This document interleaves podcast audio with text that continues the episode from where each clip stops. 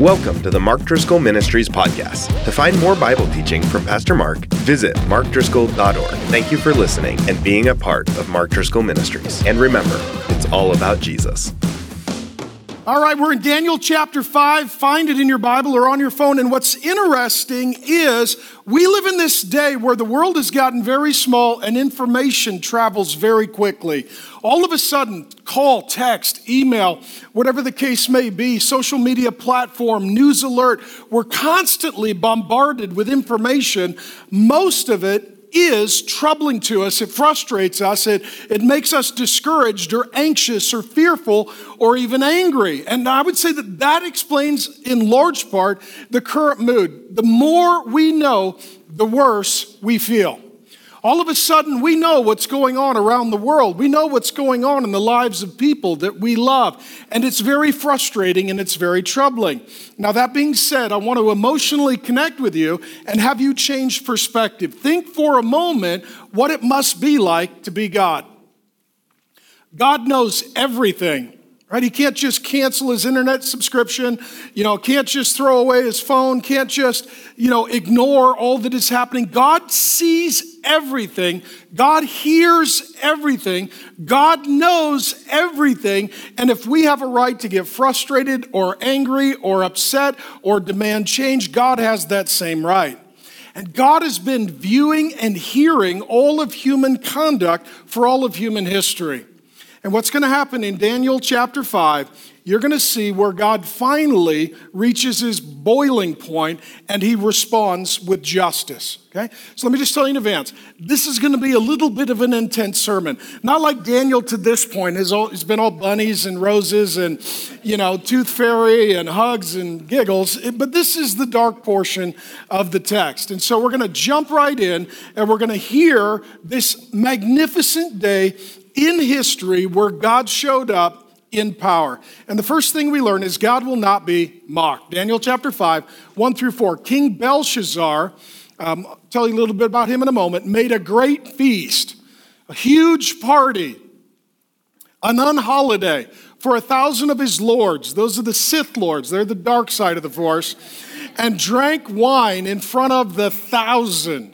Belshazzar, when he tasted the wine, commanded that the vessels of gold and of silver that Nebuchadnezzar, his father, it's actually his grandfather, so they would refer to their father and their grandfather as their fathers, had taken out of the temple in Jerusalem be brought, that he, his kings, his lords, his wives, his concubines, yes, that means what you think it does. This is going to be a naughty night, might drink for, from them. Then they brought in the golden vessels that had been taken out of the temple, the house of God in Jerusalem, and the king and his lords, his wives, his concubines drank from them. They drank wine and praised, they're having church, the gods of gold, silver, bronze, iron, wood, stone. This is all a counterfeit. Everything that God creates, Satan counterfeits.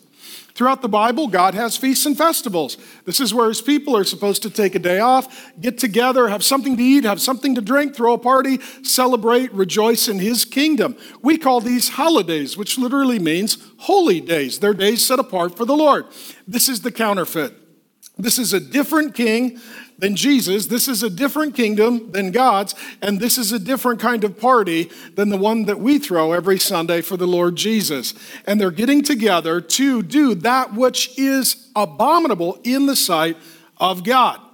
And this, uh, this grandson here, he's just a, uh, He's just a spoiled third generation trust fund rich kid. He's just, he, he just is. I mean, his, his grandpa is Nebuchadnezzar, who was a mighty king and warrior, and he was sort of prominent in the storyline up till chapter four. His dad was king, and then his dad was away, and so this kid is assuming the throne. This is literally a high school movie, right? Dad's away, the spoiled rich kid throws a big drinking party at his house. That's exactly what this is. This is every 80s movie that I ever saw as a kid. That's all that this is. He's just, he's throwing a party while his dad is away. And here's who shows up a thousand of his lords. These would have been certain political leaders of status. In addition, there would have been other men present, and there's the wives, and the concubines, and the servants. So, commentators will estimate that there were upwards of 15,000 people at the party. This is a big party. This is a big, big, big party in their equivalent of the White House.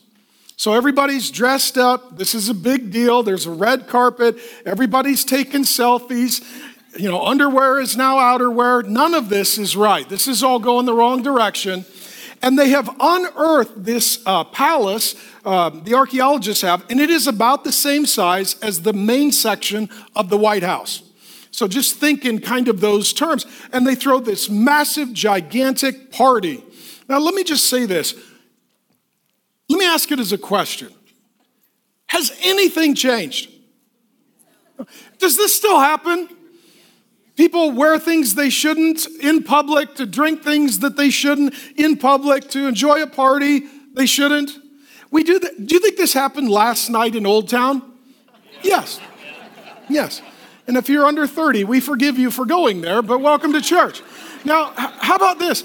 What we do, we create whole days where we sort of make exceptions. We're like, well, on that day, you get to do this kind of naughty thing. What would those, let's just have this conversation. I got nothing else to do. What would some of those days be? Mardi Gras? Mardi Gras, Mardi Gras is for sure a Babylonian holiday. It just for sure is, right? St. Patrick's Day. I'm Irish. We're like, oh, let's get drunk. Why? That's been a problem for the Irishmen for a long time. I would just encourage the Irishmen, don't get drunk, right? Don't get drunk. Just pray, eat potatoes, move forward. You know, just have a plan B. What other holidays do we? New Year's Eve. It's a new year. I'm gonna, I'm gonna throw up. Woo! what better way to start afresh than throwing up? Okay, what else? Super Bowl. Oh, grown men are going to carry a dead pig over a line. Let's all get drunk and eat nachos and, and, and watch the halftime show. Okay, that is. Oh, his concubines. Okay, what else? Oh, it's going to get worse. What else? What else do we have for the for the days where we get to celebrate like this? Halloween. Mom dresses up like a naughty nurse, dad does shots, and we terrorize children. Well, yeah, that's a great idea. Who came up with that?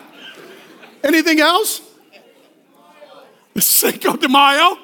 Let's get drunk like Mexicans. Oh, let's get drunk like Irishmen too. I mean, it's just, it's crazy. Cinco de Mayo is the Greek word for bad morning the next day. That's what it is, okay? So we do this all that. We say things like, it's my birthday. I'm getting engaged. I'm getting married. We're having a baby. It's Friday. It's Saturday. It's Tuesday. Let me just say that we kind of still have the spirit of Babylon at work. Amen? We, we kind of do. So that's what's going on here. Three things are happening deviancy. So they have the wives, the concubines, and the other gals. And in most ancient parties, when the guys would start drinking and carousing, the women would depart right? Because it's going to be a bad situation. There's another book of the Bible called Esther where there is a queen that uh, is hosting a state party event with her husband, and it's time for the guys to drink and carouse. And so Esther, the queen, takes the women out to go do something else. Here they're all together. Why? It's going to get naughty. And, and some of these gals were likely captured in war, we would call them slaves and trafficking victims. I mean, this whole thing is just ungodly, unholy, and unacceptable. In addition, there is drunkenness. This is just a drinking party, and the king gets up and he is going to just start taking shots. I'm sure there's a ping pong ball involved, some guy's being held by his ankles. This is just a large fraternity event. That's what this is. And so what he decides is hey, let's go drink out of what cups? God's cups. We looked in chapter one. They went in, the Babylonians did. They conquered the nation of Israel. They plundered the temple. They then took back with the slaves the articles from God's temple used for the sacred worship of the one true God. In uh, Ezra chapter 1, it tells us that they actually had 5,000 different items, largely of gold, that they stole from God. This was his grandpa Nebuchadnezzar. It's all locked up. And he comes up with this crazy idea hey, let's go get those. And everybody gets a golden goblet that belongs to God. And we're all going to get hammered and drink out of it to show that our God is the real God and their God is the weak God. How many of you, you see that this probably isn't going the right direction? This is this is deviancy, this is drunkenness, and ultimately, this is public dishonor. This is just their way of literally um, rebelling against God openly and publicly. To give you the equivalent, this would be like imagine last night you're driving by the church and the lights are on and there's a lot of music and the parking lot is packed and you're like, is there a revival? What is going on? You walk in, they're not wearing enough clothes. There's naughty stuff on the screens. There's a DJ up here, you know, guy with two turntables and a microphone, uh, wearing a gold chain, wearing purple. You'll meet him later. And then, and then imagine that the baptismal set up, but it's turned into a hot tub party, and dudes are ripping pages out of the Bible to roll up joints, and and then they break into the communion wine with the goblets, and everybody's getting hammered. Okay, that's the equivalent of what is happening. The question is, where's God's line? Now, let me say this we've all got a line, right? We tell people this don't cross that line. Don't say that. Don't do that. If you cross the line, there will be consequences. If we have the right to have a line, God has a right to have a line. The question is, where is God's line?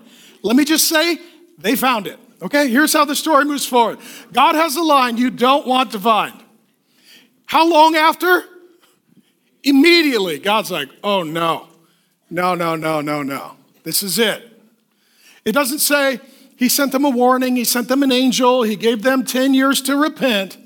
God's like, we're done now. Enough of this. Immediately, the fingers of a human hand appeared and wrote on the plaster of the wall of the king's palace opposite the light stand. So there's literally a spotlight, it's a dark party, spotlight, and a finger. Not a dude, just a finger on a hand. Like this, let me just tell you this. This is how you get sober. Right, this will do it for you. You're like, like, oh, that's different. Um, finger shows up just writing on the wall. Okay? When God shows up, people sober up. That, that's the moral of the story. And, all of a sudden, God shows up, and the king saw the hand as it wrote. Now, this guy probably is thinking, how much have I had to drink? Like, I am not in a good place. But then he looks around and everybody's seeing the same thing. The party stopped, the DJ ends, the dancing is over. Everybody is worried. The king saw the hand as it wrote, the king's color changed, right? Dude went flush. His thoughts alarmed me because this can't be good. His limbs gave way. Some would say that he had a bowel movement, some of the commentators do. Um, and his knees knocked together. The dude literally, he, he was arrogant and, and now, now he's terrified. The king called loudly, right? So the party stops to bring in the enchanters, the Chaldeans, and the astrologers. So here comes Larry, Curly, and Moe going to help the situation. The king declared to the wise men of Babylon, here's my point. I don't know why we call them wise men. They don't ever get anything done or do anything right. They're, they're, it's just, they're like community college professors. Like, why, why, why do we salute them? Hey, look, my goal is to offend everyone because I believe in equality. So just hang in there. Here's the point we take ourselves so seriously we take God so lightly. There you go. All right, that, that was free. Write that down. Okay, the king declared to the wise men of Babylon Whoever reads this writing and shows me its interpretation shall be clothed with purple and have a chain of gold around his neck. Full on Rick Ross, hip hop, lifestyle upgrade. You get a chariot with rims. You get to wear purple, the color of kings. You, you get a gold grill. You can get tattoos up your neck. You can wear a gold chain. It's going to be amazing for you. It's going to be amazing for you. You're going to get promoted to hip hop lifestyle. Okay? So it's, and it's weird how things never change. Then all the king's wise men came in. So every guy's like, I, I, I, I, I, I want to go Rick Ross. They all give it a shot, but they could not read the writing or make known to the king its interpretation. Then King Belshazzar was greatly alarmed. His color changed. His lords were perplexed. They've got a God sized problem. Sometimes you got a God sized problem. The queen, because of the words of the king and his lords, came into the banqueting hall, and the queen declared, Now, this queen is not his wife, it's his grandma. We're already told in chapter 5, verse 2, that the wives were present. This is his grandma. This is Nebuchadnezzar's wife. She's, she's an older woman, but she would have been regarded like the queen mother. So the queen mother comes in, catching her grandson, trashing dad's house, having a big party. The queen, because of the words of the king and his lords, came into the banqueting hall, and the queen declared, O king, live forever, and we all will, just somewhere. Let not your thoughts alarm you or your color change. There is a man, I know a guy, there is a man in your kingdom in whom is the spirit of the holy gods, or the spirit of God, the Holy Spirit. In the days of your father, a long time ago, light and understanding and wisdom like the wisdom of the gods were found in him. And King Nebuchadnezzar, your father, your father the king, made him chief, overseer of the magicians, the enchanters, the Chaldeans, the astrologers, because of an excellent spirit, knowledge, and understanding to interpret dreams, explain riddles, and solve problems were found in this Daniel, whom the king named Belteshazzar. Now let Daniel be called, and he will show the interpretation. It's really interesting here. Daniel is his God given name, Belteshazzar was his Babylonian given name. His God given name means God is my judge. And they refer to him here by his God given name because it doesn't matter what they call him, he doesn't accept it. He knows who he is by his identity in relationship to God. That's how he can make it through Babylon. And what happens here, the, the queen says, We got a guy, and he could be helpful. We need to bring him into the equation. Now, what you may not know about this, at this time, Daniel is in his 80s. Okay? Chapter 1, he was in his teens. Chapter 5 is roughly 70 years later. He's an older guy. He's been faithful to God, and at this point, he's basically retired. He's not working for the government, he's just kind of off to the side of history. And as we look at Daniel's life, we've covered 70 years in just five chapters, and the question is why are there gaps? The same reason that there are gaps in your life and mine. Sometimes God shows up in an amazing way, and then we just brush our teeth, do our dishes, do our laundry, go to work, pay our taxes. It's boring for a decade, and then something else happens. As you read Daniel, don't just look at what happened, but the timeline and say, God shows up in his life like God shows up in my life, but it's not every single day that something extraordinary happens. There's been large gaps of mundane time where he was just working his job and living his life. Now, what's interesting here, it's something called an anthropomorphism. The Bible says that God is spirit, that God is not a man, but the Bible will use human language and God will use human imagery to portray truth. And so the finger of God is here, what is typified. And what it's literally saying is this if God wants to get something done, it's this hard. God wants to take down a nation, there you go. God wants to take down a king, there you go. It's what is impossible is for any nation to conquer Babylon, and God just flicks his finger and it will come down. And, and this is where it doesn't matter how much power you have, he who is all powerful cannot be thwarted, cannot be overcome, cannot be de- defeated. And he works oftentimes by his finger. Okay? And what it's saying is, God doesn't have to fully exert himself. This is not difficult. Imagine you're watching, a, let's say, an Olympic weightlifting competition. One dude comes out and he's like, just picks it up with his finger. He'd be like, that, that dude's amazing. Okay? It's God's way of saying, this is not heavy or hard for me. And God uses his finger, it says in Exodus 8, to take down the entire nation of Egypt.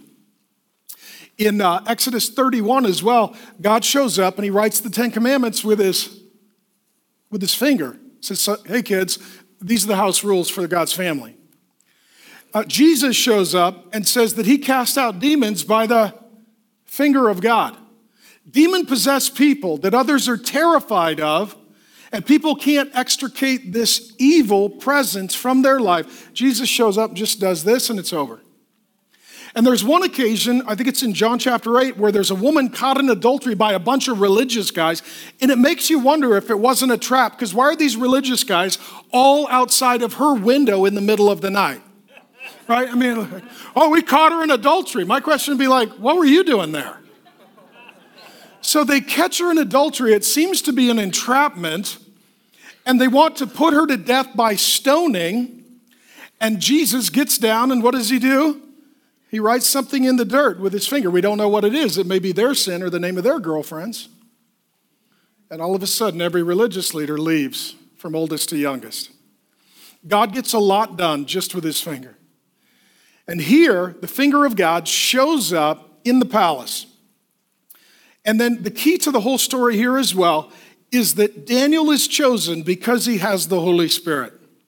Three times in Daniel 4, Nebuchadnezzar, the king, said that he had the Spirit of God. Here, um, his wife, the queen mother, says Daniel has the Spirit of God. Here's the point you and I need to live our faith openly and publicly and unashamedly. Okay? If everybody else gets to be proud of their thing, we get to be proud of Jesus in everything. Amen. Now, the pressure in the culture is this keep it to yourself. That's a, faith is a private matter, not a public matter. Daniel's faith is private and it's public. Everybody knows who his God is. That's who he worships. That's who he prays to. That's who he serves. You and I live in Babylon. There will constantly be temptations to participate in that which is evil. There will also be pressure to have our faith not be public so that we don't pay some sort of negative price. But if we don't live our faith publicly, then they don't know that we know God. And when they need God, they don't call us because they don't know that we know Him. He lives his faith publicly, and all of a sudden it's like, okay, we have a God sized problem. We need God. Does anybody know God? She's, I know one guy. The Spirit of God lives in him. The same Holy Spirit that empowered Daniel empowered the life of Jesus Christ. The same Holy Spirit is given to the children of God to live by the power of God and to demonstrate the character of Daniel and Jesus. And so, what Nebuchadnezzar has, he has fame, he has money, he has power, he has glory, he has pleasure. The one thing he doesn't have is the Spirit of God, because the Spirit of God is the one thing that you can't achieve, you can't conquer, you can't obtain. You need to humble yourself and receive the presence of God's power. Daniel has the only thing that Nebuchadnezzar does not have, though Nebuchadnezzar has everything that Daniel doesn't have. Let me just show you this. If you have the Spirit, you're the rich one. Okay? You're the rich one. You're the rich one. So the question is where is God's line? And the main idea I want to just drive home from Daniel is this is that character counts. Okay, character counts. He has been faithfully serving in Babylon by the Spirit of God, and when they need help, the queen remembers, I know a guy who has character. You can depend on him. He will tell you the truth, even if you don't want to hear it. He'll do what's right, even if you were hoping that that was not the future that was coming. So the story then continues that we all have a day of judgment. Then Daniel was brought in before the king. The king answered and said to Daniel, You are that Daniel. I, it's interesting. Again, he calls him Daniel. See, it doesn't matter what other people call you. If God says you're loved, you're loved. If God says you're forgiven, you're forgiven. If God says you're clean, you're clean. If God says you're saved, you're saved. It doesn't matter what they say, it only matters what He says. Amen. Okay?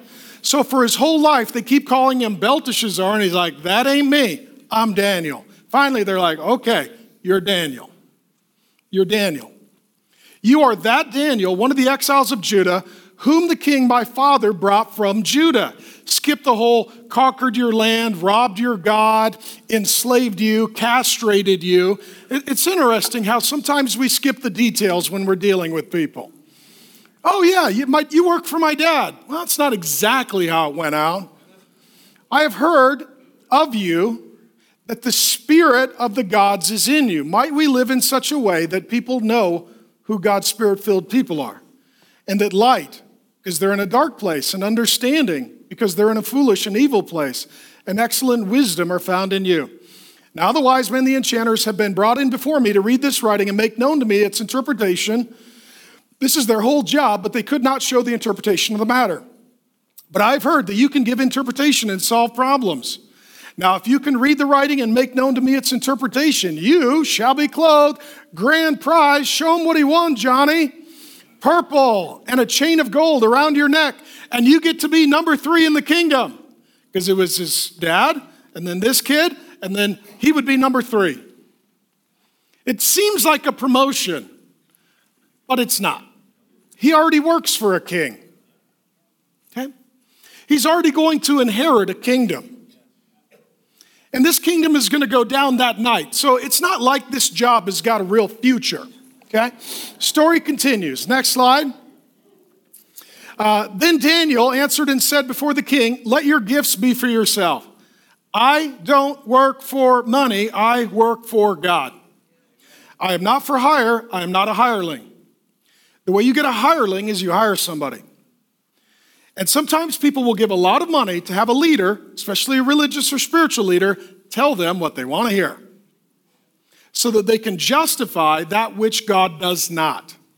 And what Daniel's saying is, I ain't in this for the money, I'm in this for the Lord. I'm not for hire. He's going to be a prophet, not a politician. This world has too many politicians, it needs more prophets. Let your gifts be for yourself and give your rewards to another. Nevertheless, I will read the writing to the king and make known to him the interpretation. O king, the Most High God. That's a major theme of Daniel. The Most High God. Over all gods, religions, spiritualities, ideologies, rulers, kings, and kingdoms is the Most High God. He gave Nebuchadnezzar, your father, kingship, greatness, glory, majesty. Everything you have, son, that came from God. You're just a spoiled kid. And because of the greatness that he gave him, all peoples, nations, languages trembled and feared before him. Whom he would, he killed. Whom he would, he kept alive. Whom he would, he raised up. And whom he would, he humbled. Your grandpa acted like God. But when his heart was lifted up and his spirit was hardened, so that he dealt proudly, he was brought down from his kingly throne and his glory was taken from him. Let me just pause here. Here's Daniel, old guy. Okay, I, I think he looks like Clint Eastwood. I'm just going to put it out there. I think like, you want some of this? I mean, he's he's old, but he's still in the game. And then here's the young guy. Here's the young guy. Okay. This conversation is the old guy taking the young guy to the to the woodshed or taking him to school or taking him to the school woodshed, whatever you prefer. This is the old guy looking at the young guy saying, Son, you have no idea how you got here. You have no gratitude for God. You're just spoiled and arrogant. And let me tell you a story about what God has done for your family. Sometimes people need not just receive an encouragement, sometimes they need a rebuke. What happens in Daniel 5 is that it is an intense and difficult section of Scripture. And part of the reason that some people avoid it or struggle with it is that we live in a day when the Bible is really, in some regards, just to be treated as motivational quotes. Right? So, positive, uplifting, safe for the whole family, hope. You read Daniel 5, you're like, finger on the wall, dead people. I don't know what category that fits in. It fits in the category of judgment. It fits in the category of sin. It fits in the category of the wrath of God. And when we're saved, we're saved from sin. We're saved from the wrath of God. We're saved from the judgment of God. If all you ever want are soft words from God, you'll end up with a hard heart against God. Sometimes God allows hard words to produce soft people. Okay? And when we read of this, we're reading of judgment and we're, we're reading of wrath and we're reading of consequence. And we see this man rebuking that man.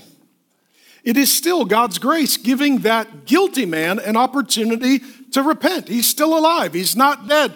There's still a, an opportunity for him to turn from his ways and to trust in God and to receive forgiveness and to join Daniel in the service of the real king. Man, we're all just like this guy, aren't we? I mean, let's just be honest. Let's not just look at him and say, I can't believe he did that. If you had that much money and that much power, truth be told, we'd probably do the same thing. We probably would. And what he's saying here, the problem with your grandfather was pride. And he became hard hearted. Pride is demonic. The first being to ever become proud was Satan. We live in a culture that honors pride. We have, we have pride movements, we have pride parades. Don't make it the goal of your child raising to have them have good self esteem. But humility and repentance and faith in God. Our entire educational system is for pride, self esteem. There's nothing wrong with you. You're amazing. Everybody should celebrate you. Nothing needs to change. You're awesome. God shows up through Daniel and says, Your lifestyle is unacceptable to me. It, it may be popular, there may be a whole parade behind you, but I am against it. And it's a call to repentance. It's the same call that Daniel gave to his grandfather. And this is a courageous moment. Do you think the king wants to hear this? In front of his party, in his palace? But it's the truth. Daniel has a, a tender heart, a soft heart, so he can communicate hard truth. And his hope would be that that man's heart would not harden like his grandfather's, but it would soften. So the story continues. He was driven from among the children of mankind. He's telling the story of his grandfather. We looked at this in chapter 4. His mind was made like that of a beast. His dwelling was with the wild donkeys. He was fed grass like an ox. His body was wet with the dew of heaven. Your, your grandpa lost his mind, son. He, his nails grew out, his hair grew out. He lived in the yard and ate stuff like grass for seven years and slept outside. Pride is a problem with God. He was fed grass until he knew that the Most High God rules the kingdoms of mankind and sets over it whom he will. And you, his son, Belshazzar, have not humbled your heart, though you knew all of this. How many of us, God showed up in our parents' life, God showed up in our grandparents' life, and we know that God showed up and we ignore him? That's what's happening.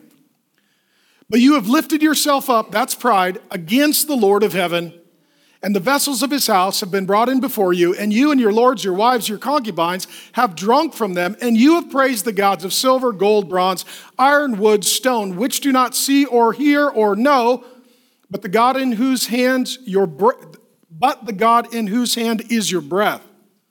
Son, your breath is a gift, and those and whose are all your ways you have not honored. This is really about pride versus humility. That's what he's saying.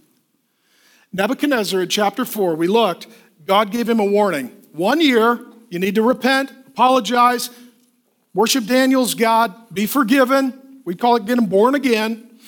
God gave him a prophecy. You got one year, then you're going to lose your mind. The end of one year, chapter 4, Nebuchadnezzar is up on the roof of his palace. What's he doing? He's looking down on everyone else and he becomes full of pride. He says, Look at my kingdom and what I've done and how awesome I am and, and what achievements I've, I've made. And he loses his mind for seven years. When you're proud, you start to go crazy. And then he says at the end of chapter four, he said, When I looked up to the King of heaven, the Most High God, my mind returned to me. The point is this pride is what happens when we look down on other people.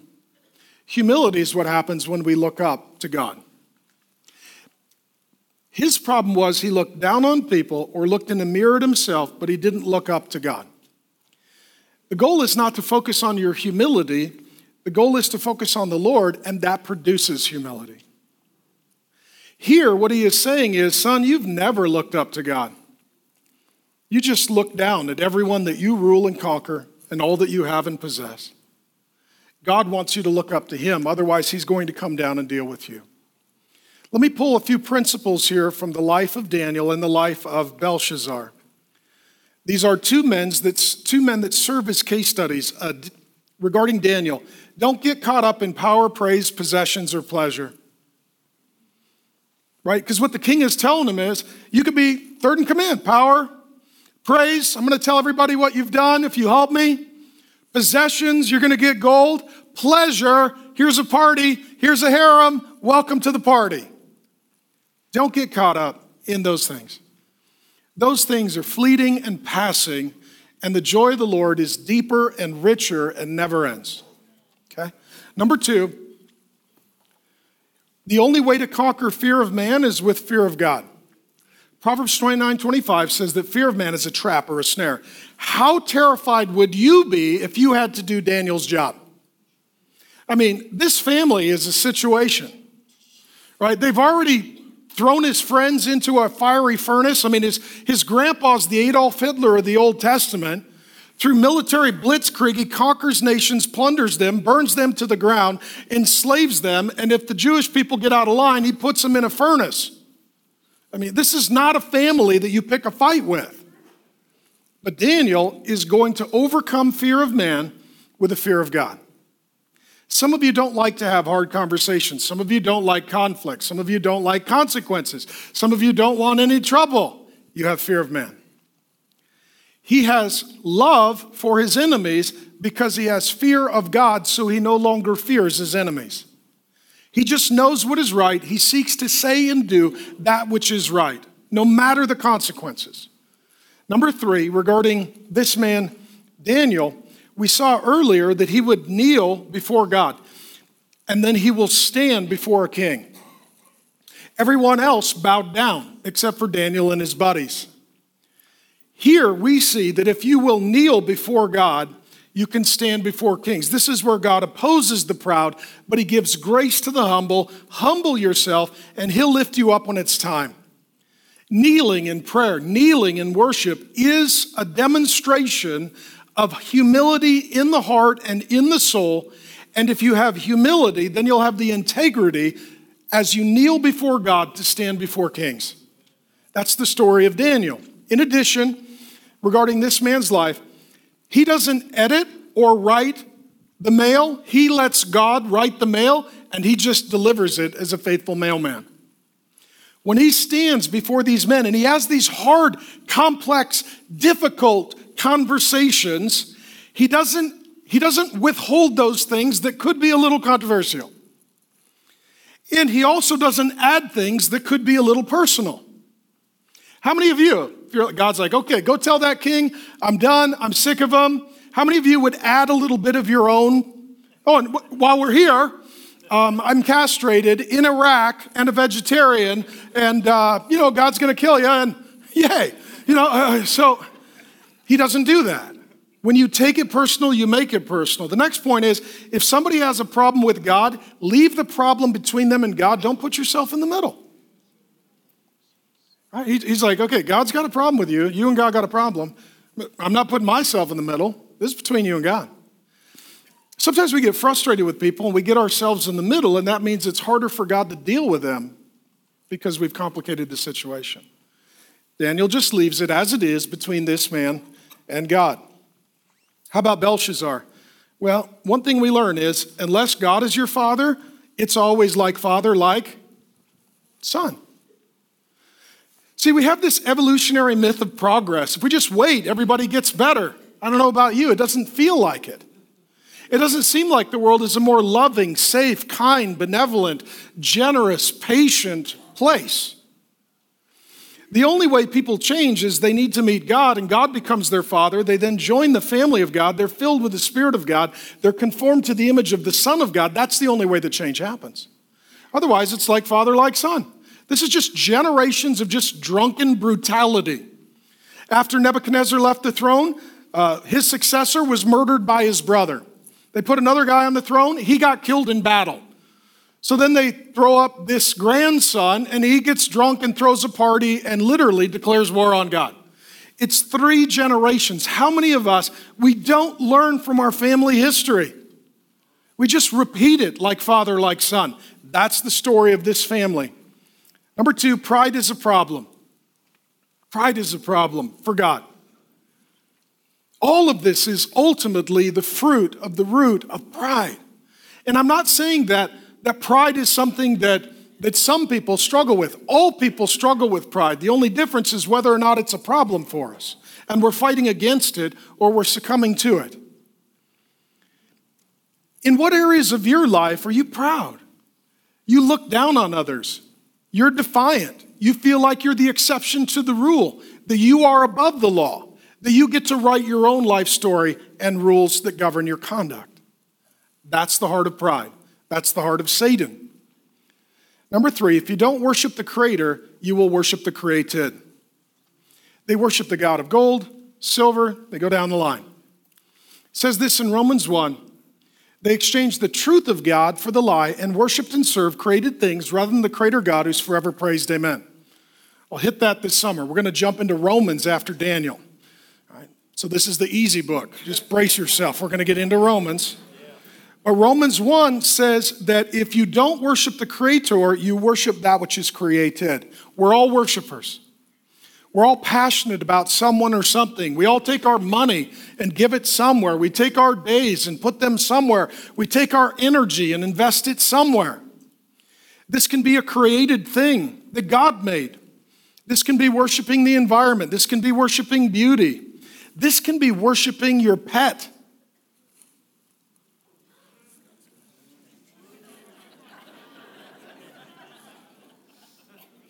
If people cared as much for their soul as they did for their pet, the world would be a better place.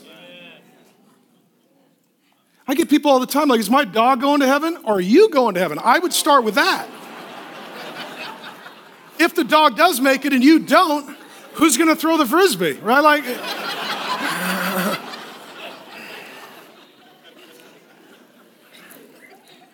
Created things can be our GPA, it can be our income, it can be our place in the pecking order at the company, it can be our retirement account, it can be our sports team, it can be our political party, it can be our favorite hobby. We, we worship with, with religious devotion created things. Created things. And what, what happens in idolatry, a good thing takes God's place thereby making it a bad thing. So I'm not saying that food or, you know, good stewardship or a relationship or a pet or a hobby or a job are bad. They're good. They're just a bad God. Okay? And that's what's happening here.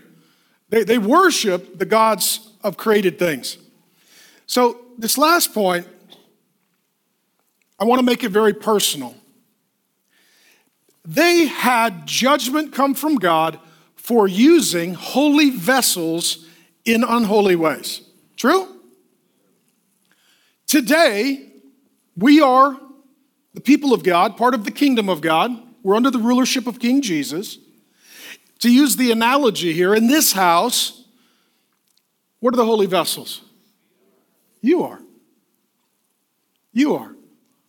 I'll, I'll prove it to you. Picking up on this theme, Paul in 2 Timothy 2 20 and 21 says, In a great house there are not only vessels of gold and silver, but also of wood and clay, some for honorable use, some for dishonorable. Therefore, if anyone cleanses himself from what is dishonorable, he will be a vessel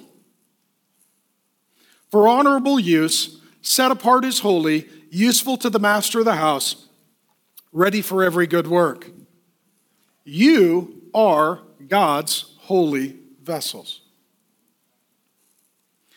In this house, you are the holy vessels. So, what we can do, we can look at the story and say, I can't believe they did that with God's cup. Then we also need to ask, what am I doing with God's body? They not only were partaking in a way of using the vessels as unholy, the body that God gave them, they also made unholy vessels repentance, change, holiness. It's God's way of cleansing us so that we can be pure vessels, rightly used, not wrongly used. But we can look at these people and say, I can't believe what they did with the cup. And God would say, I can't believe what you do with your body. It, it, it, I'm just going to say it.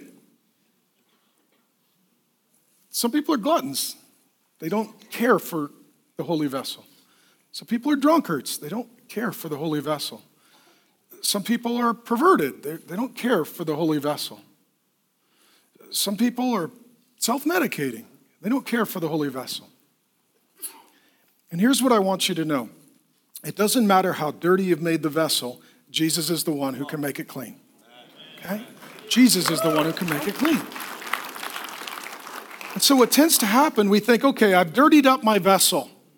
I'm dirty. No, Jesus comes to not only forgive your sin, but to make you clean. And he does so by putting the Holy Spirit of God in you to make you a holy vessel. So, the same Spirit of God that lived in Daniel, the same Spirit of God that lived in Jesus, the same Spirit of God that lives in you, makes you clean and pure. See, in this story, um, these people were using an unholy vessel and they were treating their bodies as unholy vessels. Daniel is still a holy vessel. You see that? He comes clean, pure, serving God, being used for God's purposes. I didn't have this in my notes. I didn't share it in the first service. I just feel inclined to say something. I believe that some of you are not serving God because you believe you're too dirty. I believe that some of you are not freed from your past to enjoy your future because you are haunted with guilt, shame, and condemnation from mistakes, errors, sins, faults, flaws, and failures of your past. Some of you are haunted. You say, I can't believe I did that with my body. I can't believe I touched that. I can't believe I smoked that. I can't believe I drank that. I can't believe I can't believe I did that with that person or persons. I am so dirty. If we confess our sins, He is faithful and just to forgive us our sins and cleanse us from all unrighteousness. Okay? The one thing that this man doesn't do is repent of his sin, so he's never made clean. This man, Daniel, repented of his sin and God made him clean. How do you clean up your life? You be honest about the parts that are dirty, and you invite God to come clean it up so that your body can be used as a holy vessel for God's purposes.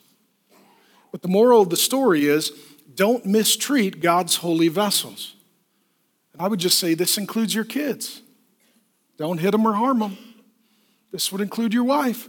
Don't lay hands on her. Don't mistreat God's holy vessels. This is all very sober, but it's very hopeful. There's two men here, and the point is you can be like this one or this one. God welcomes you to receive His King, Jesus, be part of His kingdom, the kingdom of God, be filled with His Spirit, so you can be like this man, Daniel, rather than this other man who ultimately dies. The story concludes. You never know how much time you have. True? True. Any of you lost somebody and you didn't see it coming? You're like cancer, car wreck, what? Gone. Life moves very, very quickly, and people are making plans for days they don't have. Therefore, we read this, and I just want you to know, friend, you never know how much time you have. Then from his presence the hand was sent, and this writing was inscribed. And this is the writing that was inscribed Mene, Mene, Tekel, and Parsin. This is the interpretation of the matter. Daniel's just going to get right to it. Mene, God has numbered the days of your kingdom and brought it to an end. It's over now. It took generations to build an empire, it took minutes for God to take it down. Tekel, you have been weighed in the balance and found wanting. Your life, God's not pleased. You have been weighed in the balance and found wanting. Peres, your kingdom is divided and given to the Medes and the Persians. These are two joint military forces that come together against a common enemy, the Medes and the Persians. It becomes the Medo Persian Empire. Then Belshazzar gave the command, and Daniel was clothed. Does Daniel want this? No. Purple, that's the color, a chain of gold, a proclamation made and he gets to be number three for the kingdom that's going to go down in three minutes. The point of the story is even if you get the top of a kingdom on this planet, it's not a big deal. Wait for the kingdom that never ends. That very night, that very night, prophecy given, fulfilled the same day. That very night, Belshazzar, the Chaldean king, was killed. And Darius the Mede received the kingdom, being about 62 years old. Now, we read this, and some people will judge God, and they forget that no, God is judge. And some people will say, I don't like God doing this, in the same way that criminals don't like cops. Okay? Like, I don't like that. Well, you're the criminal. Okay? Criminals don't like cops. That's not the cop's fault. What happens is people will come to this text and I can't see that's why I can't worship a God of the Bible. He's just harsh, he's mean, he's angry, he's violent. Let me say this, he's patient. I'll prove it to you. 150 years prior, through the prophet Isaiah, in Isaiah 13, here's what God says The oracle concerning Babylon. Behold, this is before they invaded, before Daniel, this is long before anything. Behold, I am stirring up the Medes against them, who have no regard for silver, do not delight in gold. Their bows will slaughter the young men. They will have no mercy on the fruit of the womb. Their eyes will not pity children. And Babylon, the glory of kingdoms, the splendor and pomp of the Chaldeans, will be like Sodom and Gomorrah when God overthrew them. Its time is close at hand, and its days will not be prolonged. Daniel, being the chief Bible teacher in Babylon, was well aware of the prophecies of Isaiah and would have taught them okay, it says right here, the clock is set, it's coming. God waits 150 years. Let me ask you this How many of you have waited patiently with love in your heart for your enemy for 150 years? God waited 100, let me say, that's amazing. I'm not shocked at the end that God judges them. I'm shocked that He waited 150 years. Some people will say, I don't know how God can send people to hell. I'm still perplexed at how He could get people to heaven. Right? I mean, when you do wrong and you get judgment, that seems right.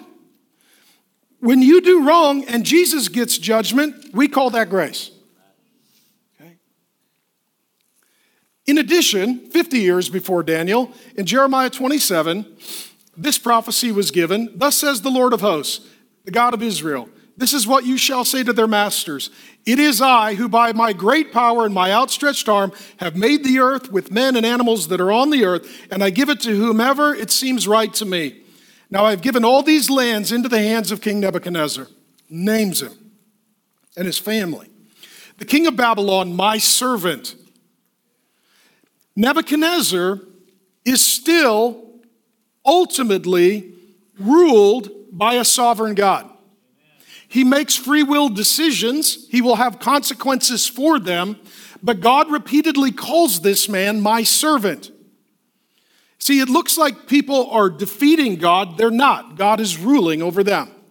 He is still God's servant.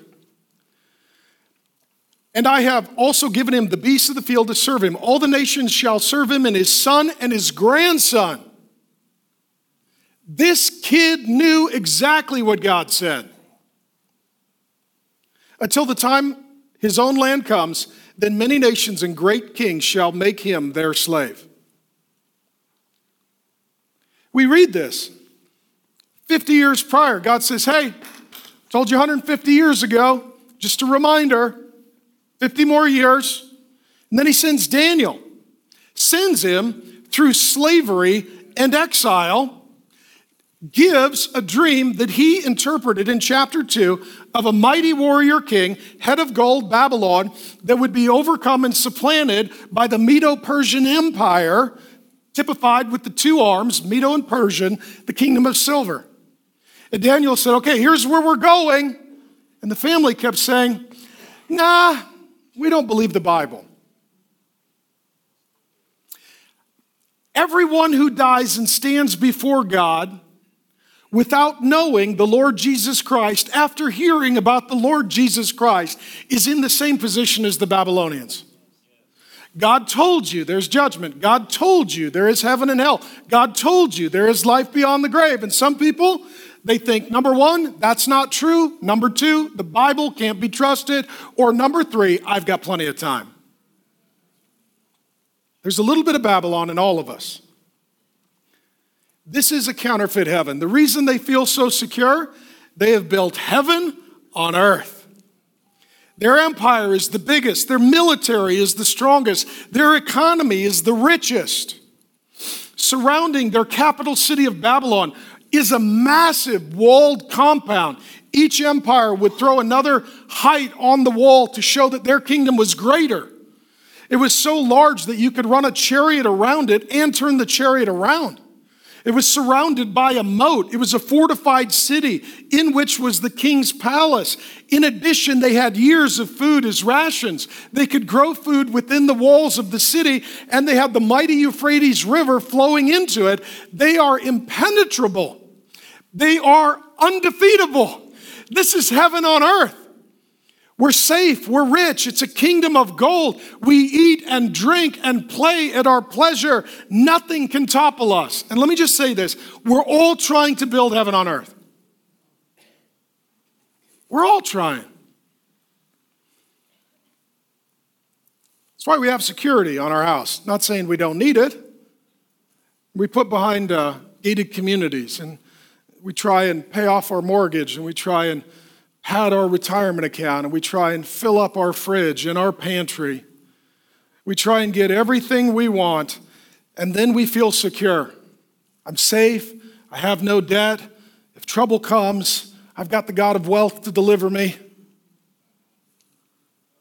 It's, it's, and I'm not saying it's bad to have a house, it's not bad to have a job, it's not bad to have a plan. But if your plan isn't to trust the Lord, whatever happens, you've got the wrong plan. Okay? They set up heaven on earth. It's counterfeit. This isn't heaven. This isn't the kingdom of God. And, and, and this is one of the most legendary stories in the history of war. Herodotus, he's an ancient historian, reports what happens. It's a legendary military move. I'll tell you exactly what happened. So, the party's going on. In the walls, what's outside of the walls? The, the joint military forces of the Medo Persian Empire. They had marched in, and what does the king say? Nothing to worry about. We've got heaven on earth. Let's all get drunk and throw a party. So while these guys are drinking and partying, these guys are plotting and planning as their city is under siege, they are ignoring reality and they are drinking heavily. They can't penetrate the walls. So, what the, what the advancing army decides is let's divert the Euphrates River. What happens to a riverbed that dries up? Now, it's a walkway under a wall into the city. They just walk right in. They walk right in.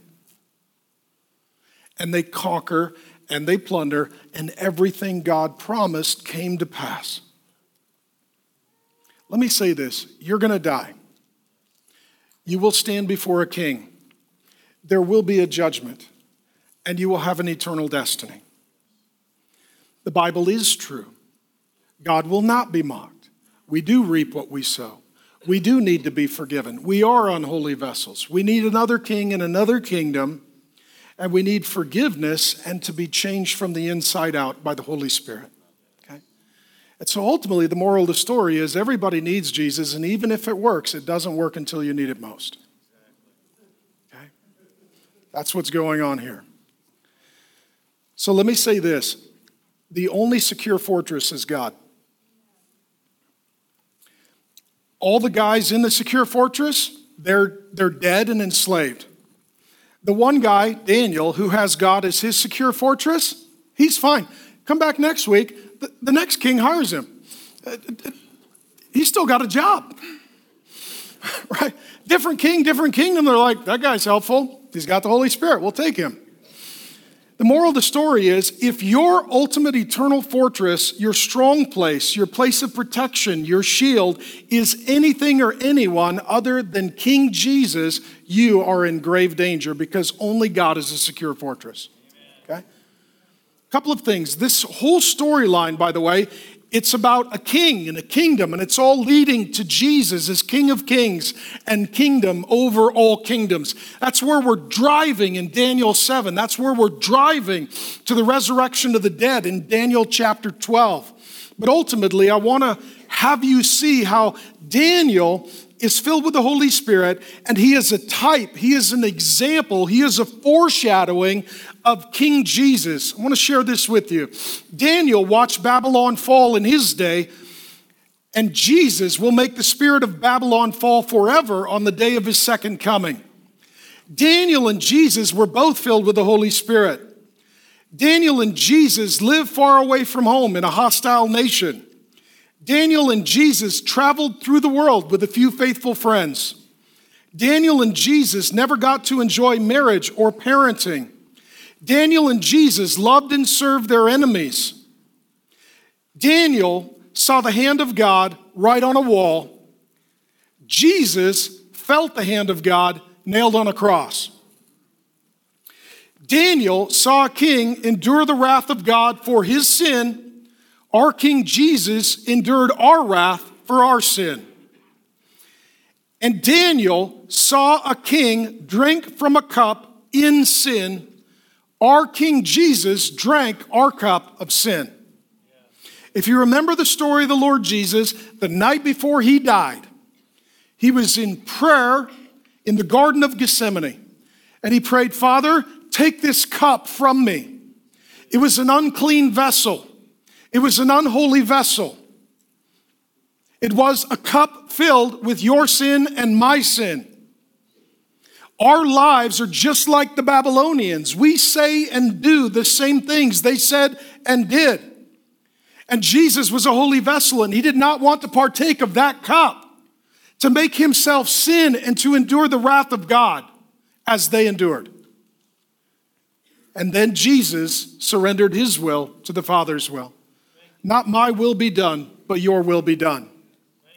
And Jesus went to the cross and he drank the cup of your sin and God's wrath so that you would receive what the Babylonians did not receive forgiveness, cleansing, relationship, a king, a kingdom that never ends, and new life through our King, Jesus Christ. Amen. We remind ourselves of this every time we take communion, and we take communion every week. It's to say that I was an unclean vessel, Jesus was a clean vessel. Jesus drank my cup and made me clean. We remind ourselves of that every Sunday. Why? Because if the enemy is going to throw parties where people eat and drink against God, then church is to be a place where people eat and drink in the presence of God for the glory of God to their joy. That's why we're here. That's why we're here. Let me close with this. In the end, there's two guys the king and Daniel. You got to decide which one you're going to follow.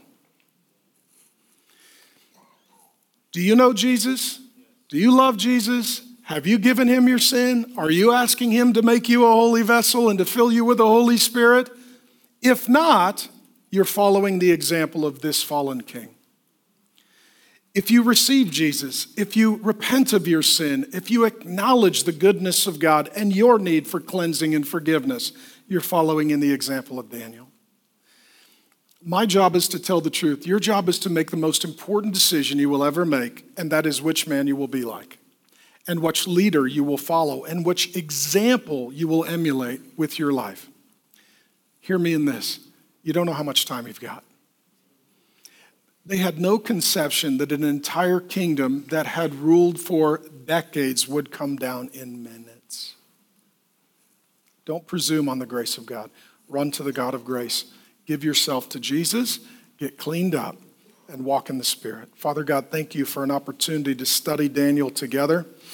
God, I believe that hard words produce soft people and soft words produce hard people. And Lord God, with love in my heart, and I hope the people hear that and know that, we're all unclean vessels. We all need to repent. We all need forgiveness we need to stop looking down on others and start looking up to our Lord and Savior who is coming again on the clouds of heaven to set up a kingdom that never ends, where the party will be greater than that in Babylon, and no one will have anything to regret or apologize for, because it'll just be joy with Jesus, in whose name we pray. Amen.